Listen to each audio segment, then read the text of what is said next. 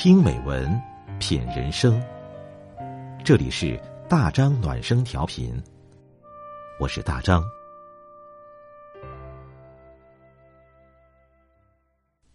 每晚九点，我们一起听美文，欢迎各位关注订阅。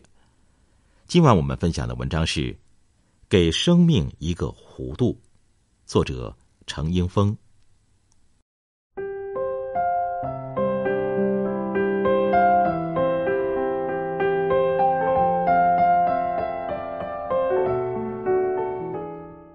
一天，我突发奇想，试图将一张单薄平滑的纸张在桌面上竖起来。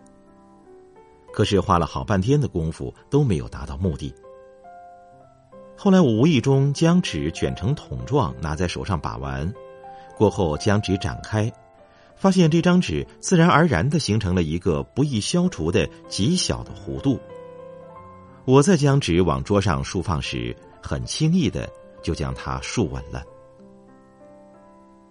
显然，这张纸能够竖起来的原因，就是因为它具备了一个小小的弧度。弧度的存在，拓展了它的支撑面，扩大了它的平衡点，让纸张的竖立具备了更大的可能性。生而为人，要想让生命有张力、有弹性、有适时站立起来的机缘，就必须拥有一个弧度，或弯腰，或低调，或放下。适时的弯腰是一种智慧。弯腰并不是说要卑躬屈膝、拍马逢迎、出卖人格，而是为了真理事业而做出适度妥协。意大利文艺复兴时期，雕塑大师米开朗基罗的一件作品按期完工，验收人员看过之后露出不悦之色。有什么地方不对吗？米开朗基罗问。验收人员说：“鼻子太大了。”是吗？米开朗基罗站在雕塑前看了看，大叫一声说：“啊，果然是大了点儿！我马上改。”说完就拿起工具，爬上架子，开始进行修饰。凿刀所到之处，掉下了一些大理石粉，验收人员只得走开了。过了一会儿，米开朗基罗爬下架子，请验收人员再去检查。现在你看可以了吧？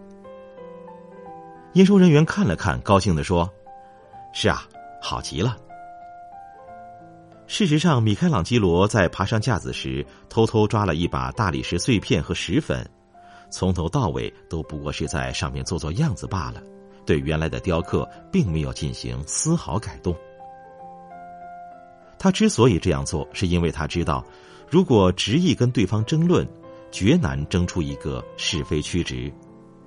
毕竟，对一件艺术作品而言，不同的人有不同的感觉和看法。审时度势，弯一下腰，不仅给了对方一个台阶，问题也得到了圆满解决。小处弯腰，才会在大处取胜。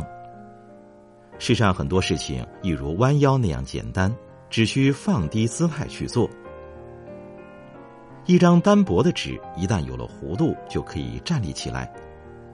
但是如果是一根宁折不弯的筷子，要让它在光滑的桌面上竖起来，恐怕就没那么容易了。对筷子来说，筷子头那么大的平衡点是与生俱来、无法扩展的。要实现筷子的竖立，除非附带其他的外在条件，比如底部的粘结、外在的支撑。或者是将它插入泥土或沙子之中。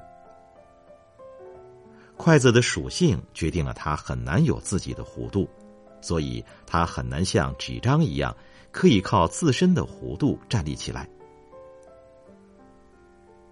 做人又何尝不是如此呢？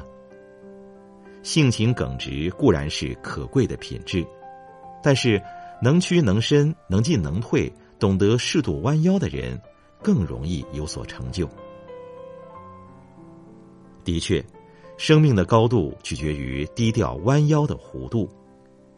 给生命一个弧度，人生就会赢得更多的可以站立起来的机会。